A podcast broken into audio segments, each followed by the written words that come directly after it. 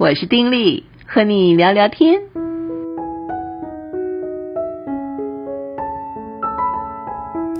朋友你好，我是丁力，和你聊聊天。不知道你怎么样看待友情哦？在去有风的这部陆剧当中，我觉得在友情方面，他也琢磨很多。譬如说，在剧里面呢，有一个角色叫做大麦啊。这大麦呢，他非常有志于写作，也忠心于写作。不过，在网络的时代当中，在网络上写作真的是好像是把东西抛在大海里一样，因为写作的人在网络上发表东西的人实在太多了，而他的处境就好像一直是一个小透明，嗯，别人不见得看得到他。虽然他一直努力不懈的每天发文，不断的写，可是不管他写什么，总是会有些的负评。而不管他写什么，在这个网络世界里面呢，他仍然像一个小透明。所以在这样的一个状况之下，可以想象，其实他是很挫折的。再加上创作本身是极其痛苦的哈，因为创作就好像是经历产难一样，每一次是非常的痛苦。可是，在痛苦当中有东西出来的时候，那是带来极大的一种的快乐。可是那个过程真不好受。因为他实在喜欢写作，不管是他的父母再反对，他还要坚持。他的父母基本上就觉得女孩子嘛，重要的就是找个人嫁了，然后能够好好的生个孩子，哎，这就是好了。他怎么能够满足于自己的生命仅是如此呢？所以他执意的写，可是又写不出名堂来，可以想象那个中间的那种纠葛，所以。他本来的一个状况就是与世隔绝，每天晚上熬夜，可能是苦思到底要写什么，可能是为这个所有的网络上的评论所苦。虽然说我们可以不在意，但是多多少少还是会在意吧。那么当然最重要的就是写不出来，然后不知道前路在哪里啊，所以他跟人不来往。每天晚上就在这边熬夜，白天呢就这样子迷迷糊糊的哦，就这样睡眼惺忪的起来，自己做点东西吃，煮多了就跟别人分享，是这么一个状况。但是他住在有风小院里面，他的同住的一个叫娜娜的女孩，也是在咖啡店里面去管那咖啡店的一个女孩。这个女孩呢就发现了他的这个状况，嗯，就问他。哎，这个作品在哪里发表？他不肯说。不过，这个娜娜呢，就跟剧里的女主角许红豆，他们两个人就上网去找，当然就容易找到了。找到之后，他们就是以匿名的方式，而且是用各种不同匿名的方式啊，就在他的这个网络上面，呃，说一些的正面的评论，鼓励他。他们两人其实有点暗暗得意啊，觉得说：“哎呀，这个大麦一定不知道。”事实上。大麦知道，因为他会追踪每一个给他鼓励的人，这个号是从哪来，就会发现，哎，发文的时间跟这个号最后好像都同一个人。我虽然不知道他是怎么样追踪的，不过总而言之，他其实早就发现了。但是即使发现了，他的心里还是觉得极为受鼓舞。虽然知道是他的这个朋友。为了鼓励他而发的这些文，就是要给他一些正面的鼓励。可是他仍然是被温暖到，被鼓励到，这无形当中就成为他的一种的动力哦。那么，在他过生日，二十八岁生日那天，因为这个娜娜呢，从某个证件上面发现了他的生日日期，所以他们就安排了一个秘密的 party。说是 party，其实也就是一个聚餐啊。到他们有风小院里面另外一个人物胡有余驻唱的一个小饭馆里面去，就为他庆生。这对他来讲，那是一种极大的窝心啊，极大的温暖的那种感觉。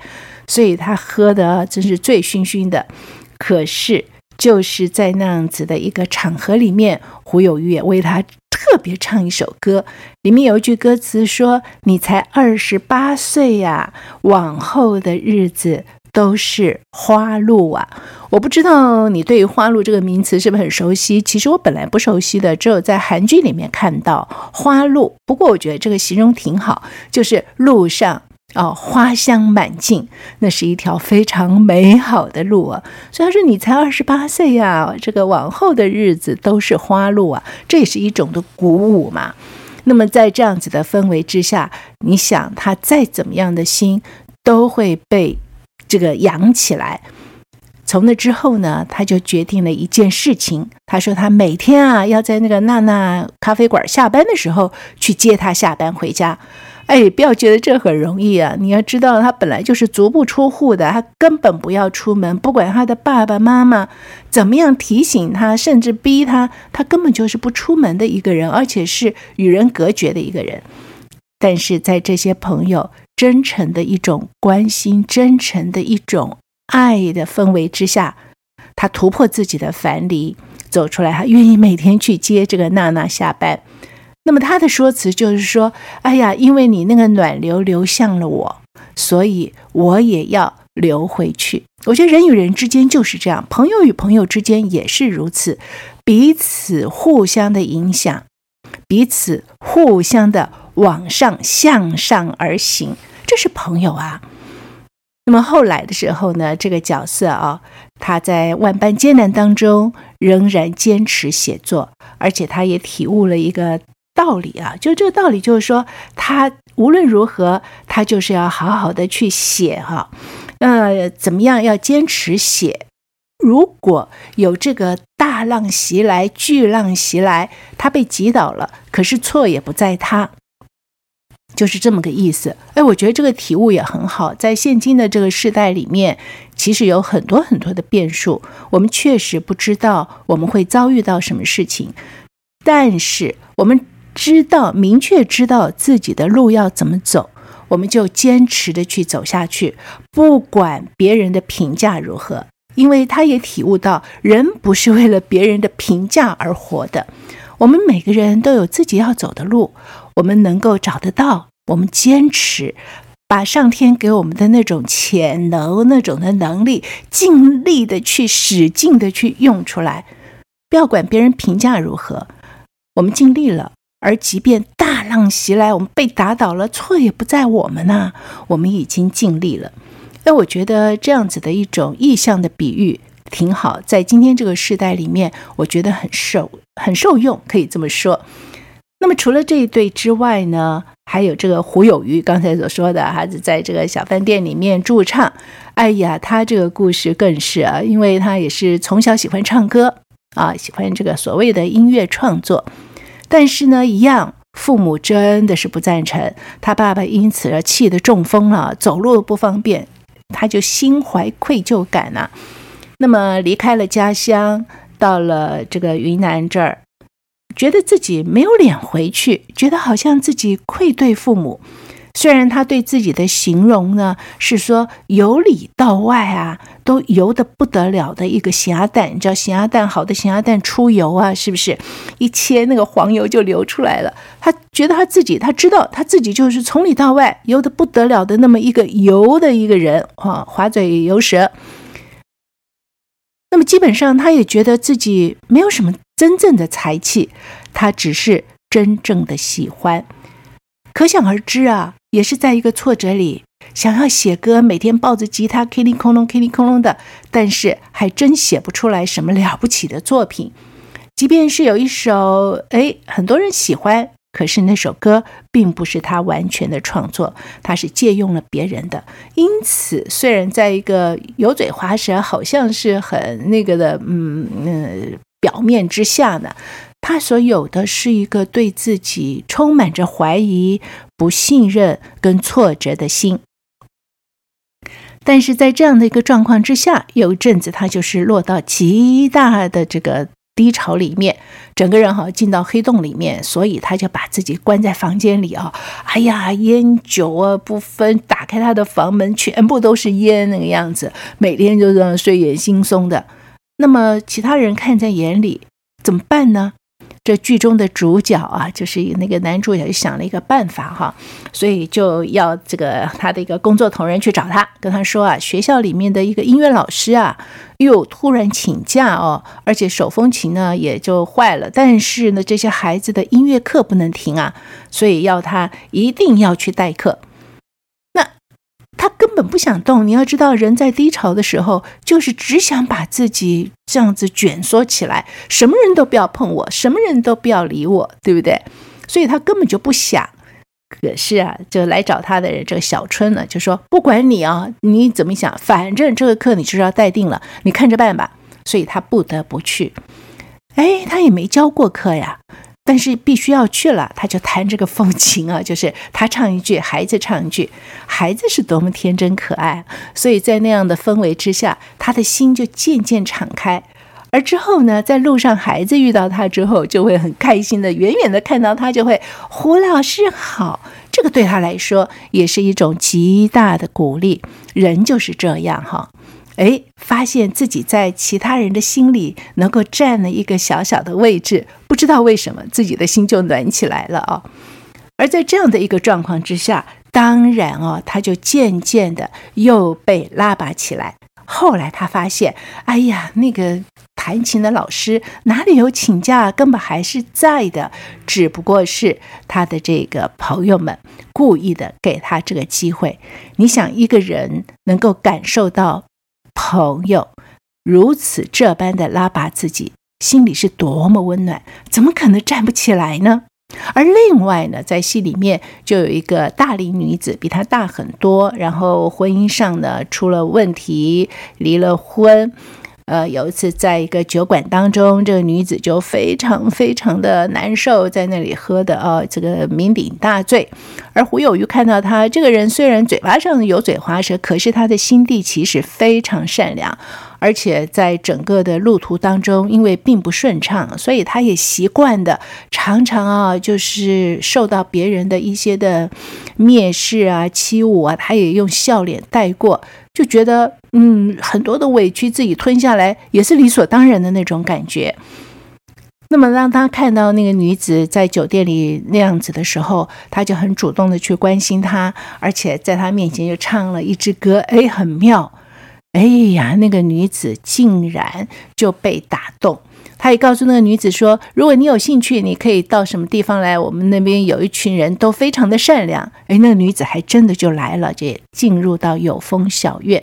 这女子对于胡有余呢，就是非常正面的看待啊，是他的这种嗯百分之百的这个啦啦队。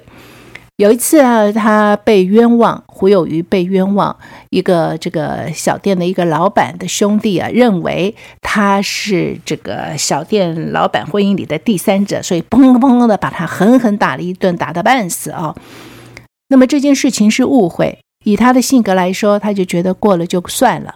但是这个大龄女子呢，就不这么想，他就觉得说，你为什么要这么憋屈的过日子呢？啊，这个大龄女子叫白曼君，所以他就每天啊到那个人的那个店里啊，就这样坐着，妨碍他做生意。他要求什么？他要求那些啊误打人的兄弟要去道歉。那当然，后来他真的就道歉了。而在这个当中，他告诉胡有余的，他想表明的就是，你无论如何是一个有才气的人，所以你不要看不起自己。啊，你也不用憋屈的活着，啊，就是鼓励他，你不需要这个样子，你也不要轻看自己，你是有才气的人，即便你说你那个歌还是用了别人的歌再去改的，你仍然是有才气的人。我觉得人所需要的其实就是别人给予我们的一种肯定跟鼓励，这个力量是极大的。那么当然，在这两个人中间，不只是纯纯的友情，后来也发展成为爱情。但无论如何，胡有余这个角色，也就是在这些朋友和这位大龄女子的爱的关注之下。他重新选择了自己的生活方式，他回到了北京，跟父母呃和好。其实父母哪里有真正不接纳孩子的呢？跟父母和好，而且正式的从事的一种的音乐的工作，整个人容光焕发。哎，我觉得这也是很动人，也可以看到朋友在这个生命当中所占的一种的力量。那还有一对啊，是年纪长的了啊，这两个是阿贵婶呐，还有另外一个就年长，他们这个相识了几十年，还有一个阿凤，嗯嗯，凤仪哈。几十年，但是呢，这个阿贵婶讲话就是那种很直很直，什么话都不经过思考的，噼里啪啦就说出来了。而这个凤仪呢，因为其实生活一直过得很苦，而重要的是她有两个孩子，有一个女儿啊，就跟着同学上山去采樱桃的时候，又看到了菌子，因为在云南产很多的那个菌子嘛，就那种菇啊，各式的菇，她知道。菌子能够卖钱，所以他就要去看到菌子就要去采，想说回家之后可以让父母卖钱贴补家用。没想到就这样滚到山上去，性命就没了。这个对做父母的来说，这是极大极大的伤痛啊。而他的儿子呢，因为嗯犯了错，所以就被关在监狱里。在这样的一个状况之下，就知道他的心是多么的苦。阿贵婶非常非常的关心他，所以常常啊就会到他工作地方跟他聊天啊，有什么东西啊也分给他呀，哦，也常常的好心的要劝慰他。可是因为他实在讲话没有遮拦，做事情有时候也欠考量。譬如说，他这个本来要打算去看在山东的孩子，准备了很多礼物，后来呢不去了，他就要把这些东西就分送给大家。呃，也就分送给这个呃凤仪啊，哎，就是那个菌子。哎呀，凤仪看到菌子就受不了啊，因为她从她的女儿死之后，她根本就不吃菌子。阿贵婶不是有意要刺激她，就是疏忽了嘛，就嗯，就是做了这件事情，所以两个人就不讲话了。那么在中间的时候，在这件事情发生之前，因为阿贵婶的讲话的不遮拦，所以常常也让这个呃凤仪觉得说，你总是在我面前哈，就是呃炫耀你自己，你多好，你的孩子多杰出，等等等等，而听在他的这耳朵里，心都揪了哈。而其实我们在我们的生活当中也常常是如此，尤其是现在脸书的时代，对不对？我们就常常看到很多人 po 很多的东西，我们就觉得哇，这些人真的都是炫耀啊，都是啊自己能够去哪里玩，吃得好，呃，玩得好，自己的孩子又如何得了什么奖，等等等等，就是类似这种感觉。所以，当这个菌子事件发生之后，他就真的气得不得了，然后就两个人几乎就不来往。可是阿贵婶呢，就极力的想法子去和好。在这个凤仪遭遇到困难的时候，比如说啊，先生昏倒送到医院，还立刻把他送过去，而且就去送营养品啊，这个呃送钱啊等等，极力的去示好。甚至在这个凤仪他们家里的果园要收成的时候，哎，他去帮忙采，而且去准备饭食。在这样的状况之下，凤仪当然感动嘛。在这个感动之余，他们两个就有一段对话，觉得那个对话很有意思，因为在那个对话之中呢，两个人就说了一些非常真诚的话。阿贵婶就坦诚说：“你知道我这个人讲话就是直来直往啊，说我没有，可是我没有坏心的。”而这凤仪跟他说：“你。”常常讲话就是在我面前炫耀。你明明知道我不吃菌子，你为什么要给我菌子？你明明知道我的孩子是怎么，你为什么在我面前老是炫耀于你的如何如何？这阿贵婶也告诉他说：“你知道为什么炫耀吗？”他说：“因为你看以前的时候，他大概是村子里最穷的一户人家，外面的衣服好像看得过去，可是里面的内衣啊都是破的不像话。”那么，因此啊，走到了今天，真的一切比较好了。在这样的状况之下，所以，哎呀，他会想要炫耀一下。而另外，他也告诉这个凤仪，说是孩子好，但是，哎，有时候也是说不出来的心情啊。譬如说，他想要去看他们，哎，兴高采烈的，一天到晚跟人家讲，准备了很多东西。孩子告诉他说：“我要出差，你不要来了。”儿子不让他去，女儿也不吱声，所以他只好就不去了。你想他是多失望？他平常嘛，打个电话，打个电话，也就是你好我好，能够多说什么？只会送钱。哎呀，不是过节送个红包，什么送个红包？他就说：“谁会要用那个钱呢？还不是都为他们攒着？”因此，在这种。这个沟通里面，我所感受到的是，两个人在那次沟通之后是静气前嫌呐。主要的原因是在于他们两个人能够真心的相对，真是把自己的这种生命当中啊最深最深的一些最真的感受，他们愿意说出来。朋友之间往往也是需要这样，不是只是需要啊表面上的哦，你好我好啊这样子的而已。重要的就是愿意把自己的内心啊能够真诚的跟对方分享，能够真诚的。以内心的那种感受啊，呈现在对方的面前。所谓深渊与深渊相对啊，相深渊与深渊这样相对应的时候啊，那才能够激发出来一种真诚的相和的感觉啊，相呼应相和。我觉得在这个两个比较长辈的友情当中，就可以看到这一点，同时也提醒着我们。当我们真心的要跟一个人成为好朋友的时候，或者说我们就是有好朋友的时候，我们也要学习着真心的跟对方交往，同时也要留意的是，不管多好，我们仍然要有界限。不管说我们的，哎呀，我们的本性，我就是说话都不考虑啊。即便如此。我们也要因为为着朋友的缘故，为着朋友感受的缘故，我们要有所保留。我们画出来的时候，要稍微的考虑啊，停个几秒，不要在无意之中伤了对方，无意之中伤了友情。这段的这个几段的友情呢，其实也让我想到啊，在这个圣经里面啊。其实也有谈论到这个友情的这个经文，而我觉得蛮有意思的。譬如说，您在这个圣经当中呢，就有提到啊，他说：“朋友乃时常亲爱，弟兄为患难而生。”啊，这我就觉得有意思。剧里面我记得有一句话，就在这个朋友之间呢。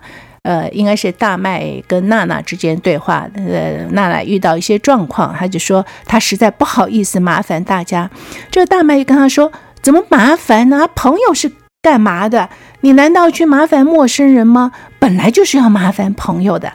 弟兄为患难而生。”就是在一些人生路途当中遭遇到一些患难的时候，其实能够帮助我们的，我们不需要一直憋在心里，我们要找人去说一说，寻求协助的，其实是朋友。那么还有那个一句话呢，他就讲到说啊，嗯，若是跌倒，这人可以扶起他的同伴；若是孤身跌倒，没有别人扶起他来，这人就有祸了。哎，我觉得也确实是这个样子。所谓的朋友，就是彼此扶持、彼此鼓励、彼此安慰、彼此携手往前行。在你的生活当中，谁是你的朋友呢？有没有这样的好朋友？友情需要维护，友情更需要真诚相待。友情也需要在这个真诚相待当中渐渐滋长，建立互信，在患难的时候彼此扶持。哦，得跟你说再会哟，我们下回见，拜拜。